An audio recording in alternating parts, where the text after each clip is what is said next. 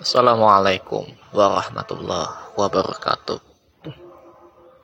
Alhamdulillah rabbil alamin.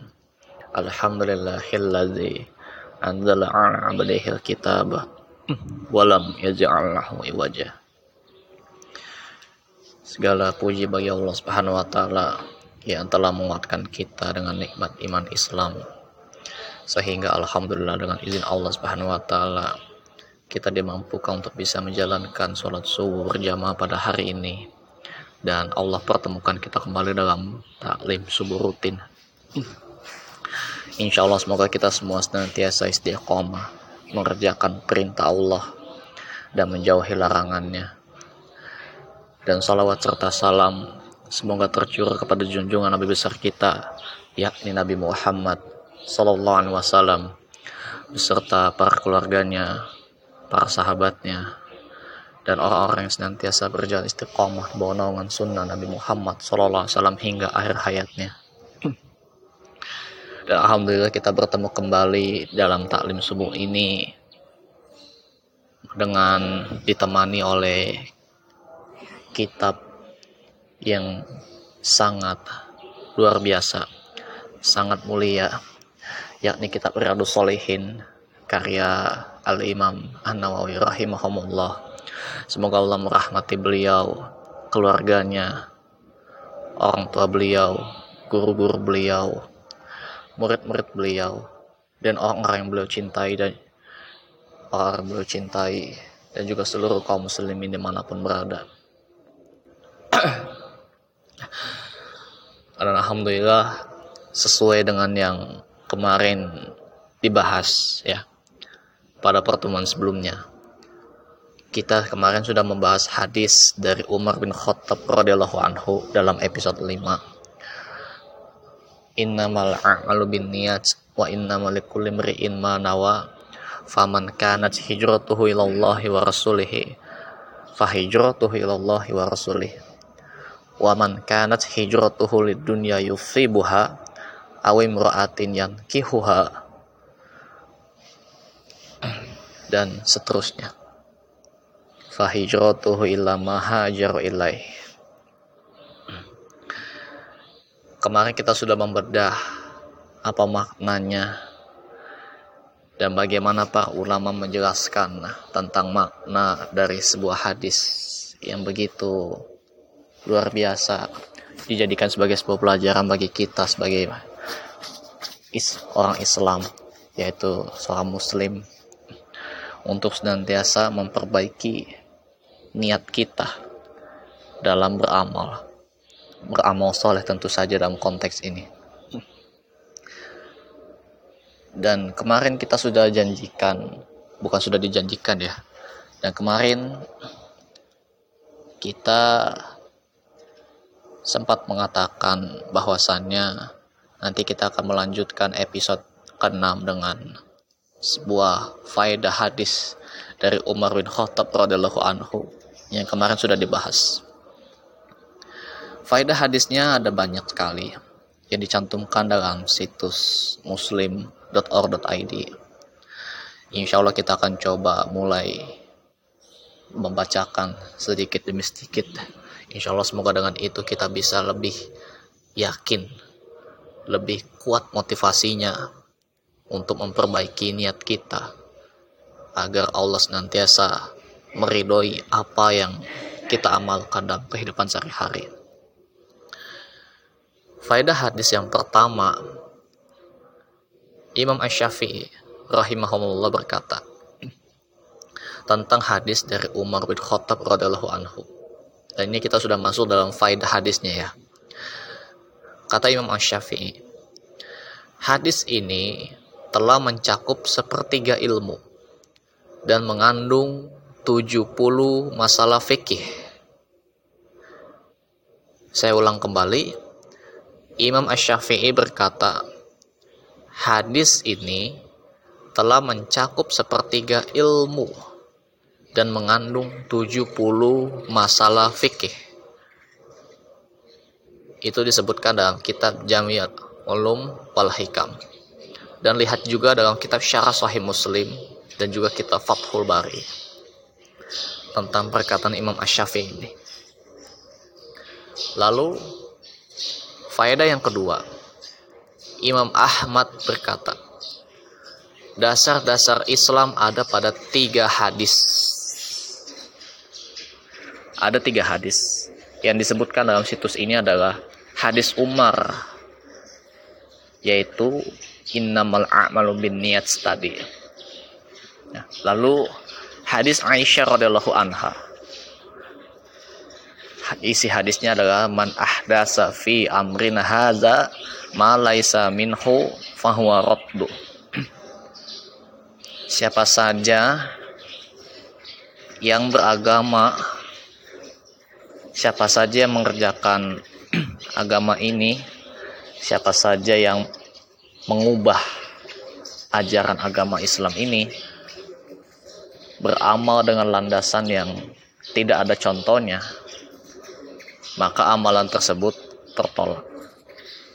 Dan hadis An-Nu'am bin Bashir isi hadisnya al halalu bayyinu wal haramu bayyinu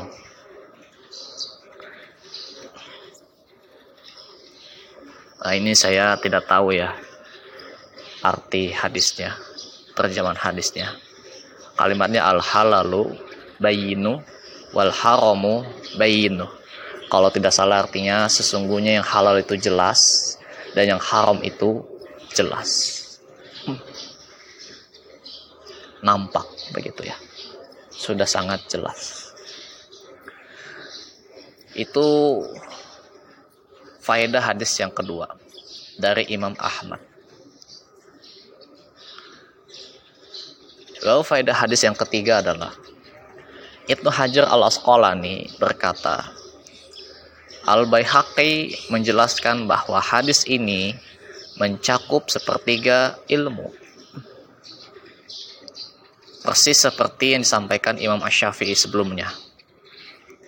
Namun beliau memberikan penjelasannya. Penjelasannya adalah amal usaha seorang hamba bisa dihasilkan dengan hati, lidah, dan anggota badannya. Niat adalah salah satu amalan hati. Jadi bukan amalan lisan ya. Amalan hati. Hati yang sejatinya berniat. Kita puasa wajib, sholat wajib, sejati yang berniat itu di hati. Bukan dilafazkan dengan lisan. Tidak ada perintah untuk melafazkan niat yang ada hati itu dipasang untuk berniat silakan gitu. niat adalah salah satu amalan hati dan merupakan sarana beramal yang terkuat dari ketiganya karena niat bisa menjadi suatu ibadah yang berdiri sendiri dan sangat dibutuhkan oleh ibadah-ibadah yang dihasilkan oleh anggota badan lainnya. Itu dijelaskan dalam kitab Fathul Bari. Nah, itu faedah hadis yang ketiga. Lalu faedah hadis yang keempat adalah Ibnu Rajab Al-Hambali berkata, Imam Bukhari mengawali kitab sahihnya dengan hadis ini. Dengan hadis tentang niat. Hadis Umar bin Khattab radhiyallahu anhu tadi dan menempatkannya sebagai khutbah pendahuluan. Jadi ada mukodimahnya. Begitu. Jadi setiap kali ada khutbah Jumat yang beliau sampaikan terlebih dahulu sebelum penjelasan di balik sebuah yang ingin disampaikan, itu hadisnya tentang ini. Yang disampaikan hadis tentang ini. Menunjukkan betapa pentingnya kita memperbaiki niat. Tentu saja dalam konteks yang disampaikan Imam Bukhari waktu khutbah pendahuluan itu khutbah Jumat. Bahwasanya apa sih niat kita untuk sholat Jumat ini? Apakah benar untuk mencari doa Allah? Atau hanya sebatas menggugurkan kewajiban semata? Begitu. Nah nah uh, kita lanjut ini merupakan isyarat dari beliau bahwa semua amal yang tidak ditujukan untuk memperoleh wajah Allah adalah batil. Tidak ada hasilnya di dunia, apalagi di akhirat. Begitu ya. Nah itu dijelaskan oleh Ibn Ibnu Rajab dalam kitab beliau, kitab Jami'ul Wal Hikam. Jadi selain memperoleh wajah Allah adalah sebuah niatnya, maka niat selain itu itu batil. Niat pengen dipuji orang, niat pengen disebut dermawan oleh manusia, niat pengen diakui usahanya, niat ingin dibilang orang soleh dan sebangsanya, begitu ya. Itu niatnya batil. Jadi rana niat ini harusnya kita isi bahwasannya saya hanya mengharapkan wajah Allah Subhanahu wa taala, mengharapkan ridho Allah Subhanahu wa taala. Harusnya itu yang ditanamkan dalam hati kita. Insya Allah dengan seperti itu kita tidak akan sakit hati ketika kita mendapatkan perlakuan yang tidak enak dari manusia atas apa yang kita lakukan, atas apa yang sudah kita amalkan. Begitu. Sudah sering sholat berjamaah dibilang sok suci ada yang ngejek dia kayak ustadz lah kayak begitulah. Dia tidak tersinggung karena dia bukan nyari pujian manusia. Wong hatinya dia berharap ridho Allah subhanahu wa ta'ala. Titik. Kalau masih ada yang suka sakit hati dengan itu insya Allah itu niatnya bermasalah karena niat itu menunjukkan tujuan yang ingin dia cari jadi nggak usah naif lah. Kalau kita masih sakit hati dengan omongan orang, barangkali niat kita yang perlu diberesin.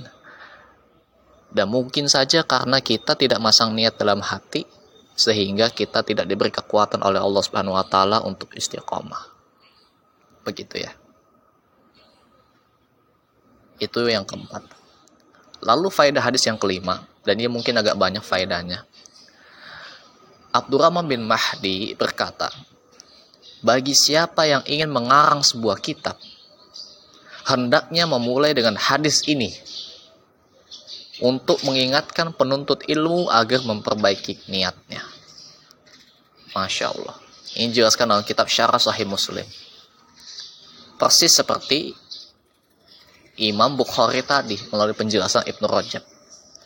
Kalau di Imam Bukhari sebelum menyampaikan sebuah khutbah didahului oleh hadis ini, hadis tentang niat, maka Abdurrahman bin Mahdi menganjurkan setiap penuntut eh, menganjurkan bagi siapa pun yang mengarang sebuah kitab agar ditempel yang pertama kali ini hadis ini. Hadis untuk mengingatkan kita tentang niat. Untuk mengingatkan kepada penuntut ilmu atau bahasa kita mah kalau ada yang baca buku agama buku terjemahan begitu ya. Atau kitab-kitab kudul.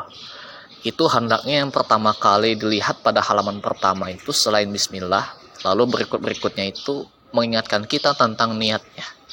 Niat kita menuntut ilmu itu untuk apa? Apakah niat kita karena mengharap wajah Allah atau karena ingin dipanggil ustadz atau karena ingin dipanggil alim atau karena ingin dipuji karena kepintaran, kecerdasan, ilmunya, pengalamannya, dan sebangsanya. Itu penting. Yaitu dijelaskan oleh Abdul Rahman bin Mahdi. Hendaknya siapa yang mengarang sebuah kitab, hendaknya memulai dengan hadis ini. Sebagai pengingat untuk penuntut ilmu. Gitu. Itu yang kelima. Lalu faedah hadis yang keenam adalah Yahya bin Abi Katsir berkata, Pelajarilah niat, karena niat lebih utama dari amal. Ini dalam kitab Jami'ul Wal Hikam. Apa berarti amal itu nggak usah dipedulikan? Enggak. Amal juga penting. Namun ini dijelaskan niat lebih utama dari amal amal itu masalah fikih tapi niat itu masalah tauhid. Tauhidnya kendor fikihnya melemah. Fikihnya melemah. Ilmu fikihnya tidak akan membuat dirinya istiqomah di jalan Allah. Karena dia hanya sebatas tahu teknis namun tidak tahu dorongan motivasi terbesar dia untuk melakukan hal teknis tersebut jadi angin-anginan beramalnya orang hanya sekedar tahu sholat subuh berjamaah itu wajib bagi laki-laki tapi sumeh. Datang ke masjid dengan alasan dingin bang. Aduh hujan gerimis. Udahlah sholat di rumah aja. Gitu. Ah enggak lah bang. Saya nggak mau sholat di masjid lah. Sholatnya di rumah aja. Takut ria saya. Ria bagaimana hadirin? Gitu ya pasang niat dulu baik-baik kalau niat anda memang hanya berharap ridho Allah subhanahu wa ta'ala kenapa harus takut cibiran manusia Wong yang dicari ridho Allah yang bukan dicari ridho manusia orang lain menganggap ria atau apa pun, kalau hati kita memang tidak meniatkan untuk mencari itu, ya silakan saja santai. Nggak usah didengerin. Ya tapi siapa yang mengerti tentang masalah ini? Makanya Yahya bin Abi Katsir sampai menegaskan, ta'lamun niat. Pelajarilah niat. Karena niat lebih utama dari amal. Begitu niat itu sampai dipelajari hadirin bukan melafazkan niat sekali lagi tapi bagaimana agar hati itu terpasang niat yang bagus untuk beramal soleh jangan sampai kita berbelaga ber, mengajar, mengerjakan amal soleh tapi niatnya untuk yang tidak soleh. Begitu. Nah itu penjelasan faedah hadis dari Yahya bin Abi Katsir. Lalu faedah hadis yang ketujuh adalah dari Sufyan As-Sauri. Beliau mengatakan, tidak ada sesuatu yang paling berat yang aku hadapi daripada niat. Karena niat selalu berubah-ubah. Tidak ada sesuatu yang paling berat yang aku hadapi daripada niat. Karena niat selalu berubah ubah. Itu kata Sufyan As-Sauri. Masih dalam kitab Jamil wal Hikam. Jadi kata Sufyan As-Sauri, yang paling berat ini sebetulnya niat. Karena niat itu selalu berubah-ubah. Dan memang secara bahasa kolbah, kolbu, kolbib, kol apa? Kolib itu artinya labil. Hati kita memang asalnya labil, tidak kuat, tidak konsisten. Maka kalau kita tidak mempelajari ilmu tentang niat, lalu kita tidak memperbaiki niat, maka hati itu akan selalu berbolak-balik. Waktu di rumah dia pasang niat, ya Allah saya pengen sholat maghrib karena Allah, karena mengharap ridho engkau. Begitu berangkat, ada orang manggil dia ustadz gitu ya ada yang manggil dia masya Allah antum udah soleh antum udah rajin ke masjid tiba-tiba dia senang dengan pujian itu terus tiba-tiba dia merasa wah masya Allah enak banget dipuji sama orang begitu ya padahal pujian manusia itu belum tentu membuat dia bertambah imannya gitu dia lebih senang dapat pujian orang daripada pujian dari Allah Subhanahu wa taala untuk orang yang istiqomah. Maka itu pun bermasalah. Yang kata Sufyan Asawari, yang paling berat itu niat. Pengen yang dapat ridho Allah tadinya di awal. Eh, di tengah perjalanan niatnya terbalik. Jadi tujuannya pun berubah tadinya saya pengen istiqomah lah untuk sholat wajib berjamaah apa pun resikonya tiba-tiba pas disindir down besok nggak datang ke masjid lagi karena niatnya tidak diperbaiki lagi. Begitu. Itu penjelasan dari Sufyan As-Sawri lalu faedah hadis yang ke-8 kita udah nyampe yang ke-8 ya. Al-Fadl bin Ziyad berkata, Aku pernah bertanya kepada Abu Abdullah, yakni Ahmad di sininya tentang niat dalam beramal. Aku bertanya, apakah niat itu? Beliau menjawab, seseorang mengendalikan dirinya ketika hendak beramal agar tidak menginginkan pujian manusia. Masih dalam kitab Jamul Wal Hikam. Dan ini penegas dari faedah-faedah sebelumnya. Apa niat itu? Niat itu adalah seseorang mengendalikan dirinya ketika hendak beramal agar tidak menginginkan pujian manusia. Dan beliau menjelaskan hakikat niatnya itu sendiri. Tujuan engkau belajar ilmu niat itu agar engkau tidak menginginkan pujian manusia. Karena kalau tidak dipelajari, maka dia menganggap pujian manusia itu adalah sesuatu yang bernilai, sesuatu yang berharga. Padahal di sisi Allah Subhanahu wa taala itu belum tentu menambah iman dia. Malah bisa jadi membuat dia ujub, sombong. Oh iya, saya udah istiqomah, saya udah soleh. Orang-orang anggap saya soleh, berarti Allah udah menganggap saya istiqomah. Belum tentu. Banyak orang yang juga hancur gara-gara pujian manusia. Akhirnya dia ujub dan meremehkan orang lain. Begitu. Itulah tentang niat.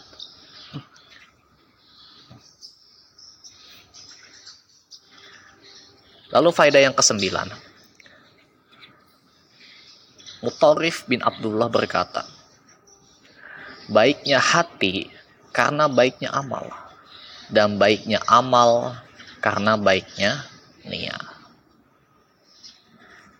Jadi beliau menjelaskan baiknya isi hati kita itu karena kita senantiasa beramal dengan cara yang terbaik tidak beramal dengan syubhat tidak beramal dengan cara yang haram atau kalau mau beri konteks yang lebih luas kalau kita makan makan dari yang halal saja sehingga isi hati kita membaik maka kebalikannya kalau kita makan yang haram maka konsekuensinya hati kita akan mengeras kalau kita terlalu banyak tertawa dalam beramal, hati kita mengeras.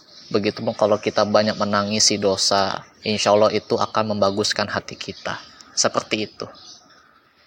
Dan baiknya amal seperti itu, karena baiknya niat. Niat dia memang untuk apa? Begitu. Kalau memang niatnya untuk mengharap wajah Allah Subhanahu wa taala, maka menangisi dosa karena menangisi diri sendiri karena kebanyakan dosa itu masih lebih baik daripada menangisi dirinya karena kebanyakan hutang. Kecuali dia sadar bahwa hutang itu berat di sisi Allah Subhanahu wa taala, maka dia merenung dan memperbaiki diri. Iya. Namun kebanyakan memang realitas di masyarakat kita seperti itu ya.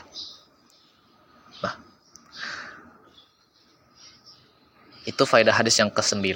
Itu masih sumbernya dari kitab Jamul Wal Hikam.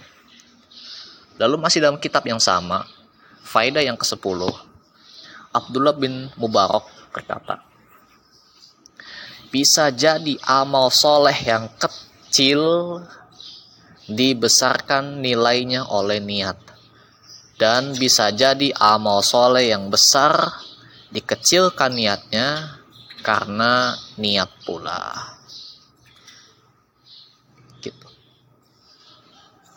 Amal soleh yang kecil seperti sekedar menyingkirkan bebatuan dari jalanan. Tapi itu kalau niat dia agar orang dimudahkan untuk menjalankan kakinya, untuk menjalankan kendaraannya menuju masjid, agar supaya ban tidak betus ketika sedang menuju masjid, agar begitu dimudahkan dan sebangsanya. Insya Allah itu niat yang bagus, nilainya besar daripada beramal membangun masjid, menyumbang masjid agar disebut sebagai orang dermawan, agar disebut sebagai orang yang berjasa, agar disebut sebagai orang yang hebat yang bisa membangun masjid. Ujub maksudnya. Amal membangun masjid, menyumbang masjid itu kan besar tapi niatnya, nilainya masih bisa dikecilkan karena niatnya. niatnya ujub, pengen dibilang sebagai ketua pembangunan yang sukses, pengen dibilang, wah pokoknya kalau nggak ada saya mah pembangunan ini nggak bakal berjalan. Lah itu mau udah lain lagi niatnya. Cuma memang di cuma memang di antara sebagian kita tidak ada yang mau jujur dengan niat itu. Niat kita sebetulnya mau ngapain dalam beramal. Ya tentunya semoga kita bisa memperbaiki niat kita agar bersih dari pikiran-pikiran seperti itu. Karena itu masuknya ke syirik kecil gitu ya. Namun kita tidak membahas syirik kecil atau syirik yang lainnya. Kita bahas realitanya saja. Nah itu faedah hadis yang ke-10 lalu faedah hadis yang ke-11 adalah Syekh Abdurrahman As-Sa'di berkata tentang hadis Umar bin Khattab radhiyallahu anhu tidaklah amalan itu bertambah nilainya dan besar pahalanya, melainkan bergantung pada keimanan dan keikhlasan yang terdapat dalam hati pelakunya. Sampai-sampai jika seseorang berniat jujur untuk melakukan kebaikan, khususnya apabila berhubungan dengan amal yang disanggupinya, maka dia sama seperti orang yang melakukannya, sekalipun ia belum melakukannya. Nah, ini beliau jelaskan dengan ayat. Allah Subhanahu wa taala berfirman, "Wa man waman yakhruj min baitihi muhajiran muhajiran ilallahi wa rasulihi summa yudrikhu maustu faqad waqa'a ajruhu 'alallah Barang siapa keluar dari rumahnya dengan maksud berhijrah kepada Allah dan Rasulnya, kemudian mati sebelum sampai ke tempat yang dituju, maka dia akan mendapatkan pahala hijrahnya dari Allah Subhanahu wa taala. Dan dalam sebuah hadis sahih yang marfu sampai kepada Nabi Muhammad SAW disebutkan in maridul abdu ausa kutiba lahu makana ya'malu sahihan muqaima jika seorang hamba sakit atau bepergian maka dicatat untuknya apa yang biasa dikerjakannya ketika dia sehat dan mukim. Begitu. Hadis ini diriwayatkan oleh Imam Ahmad, Bukhari dan dari Abu Musa al-Asy'ari radhiyallahu anhu. Jadi kalau ada seseorang hamba sedang sakit atau bepergian, maka dicatat untuknya apa yang biasa dikerjakannya ketika dia sehat dan mukim. Kalau dia sedang sehat dan lapang waktunya dipakai untuk beramal soleh, melakukan banyak kebaikan, biasa puasa sunnah, biasa sholat malam, rajin tahajud, dan juga tentu saja wajibnya wajib dikerjakan, rutin. Maka ketika dia sedang sakit atau bepergian, musafir, safar, maka pahala-pahala yang dia kerjakan di waktu sehat itu akan tetap dicatat untuknya. Masya Allah. Begitu. Itu faidah hadis yang ke-11. Sangat banyak ya. Dan faidah hadis yang terakhir, dan sebetulnya masih banyak, namun kita tutup dengan satu faidah ini. Syekh Ibnu Utsaimin berkata, seseorang yang telah bertekad ingin melakukan suatu kebaikan yang biasa sudah dia kerjakan, tetapi tidak bisa melakukannya karena terhalang oleh sesuatu hal, maka akan dicatat untuknya pahala amalan tersebut dengan sempurna. Contoh, nah beliau jelaskan contohnya. Apabila seseorang yang biasa sholat berjamaah masjid, akan tetapi terhalang oleh sesuatu seperti tertidur, tertidur ketika subuh misalnya ya. Maksudnya emang bangunnya telat. Sakit atau semisalnya, maka akan dicatat untuknya pahala seperti pahala orang yang sholat berjamaah dengan sempurna. Tidak dikurangi sedikit pun. Adapun apabila bukan sesuatu yang biasa diamalkannya, maka hanya akan dicatatkan untuknya pahala niatnya saja, tidak dengan pahala amalnya. dan itu tentang pentingnya istiqomah. Dan insya Allah kita Riyadus Solihin akan bahas bab 10 tentang istiqomah namun masih sangat jauh ya. Ini masih bab 1 nah dan itu jelaskan dalam kitab syarah syarah Riyadus Solihin dan Alhamdulillah selesai sudah beberapa faedah dibacakan dan tentunya masih sangat banyak sekali faedah yang bisa dijelaskan dalam kitab eh, yang bisa dijelaskan dalam hadis Umar bin Khattab radhiyallahu anhu. Namun silakan teman-teman simak dalam situs muslim.org.id. Insya Allah nanti akan diedit sumbernya, di mana sumber podcast ini, sumber ilmu ini dibuat. Dan semoga apa yang sudah kita pelajari dalam pagi ini bisa memberikan kita motivasi untuk memperbaiki niat kita mengharap ridha Allah Subhanahu wa taala. Mungkin itu saja yang bisa disampaikan, kurang lebih yang mohon maaf. Dan sebelum kita tutup, marilah kita tutup dengan doa kifaratul majelis. Subhanallah wa bihamdihi. Subhanakallahumma wa bihamdika. Asyhadu an la ilaha anta astaghfiruka wa atubu ilaik. Wassalamualaikum warahmatullahi wabarakatuh.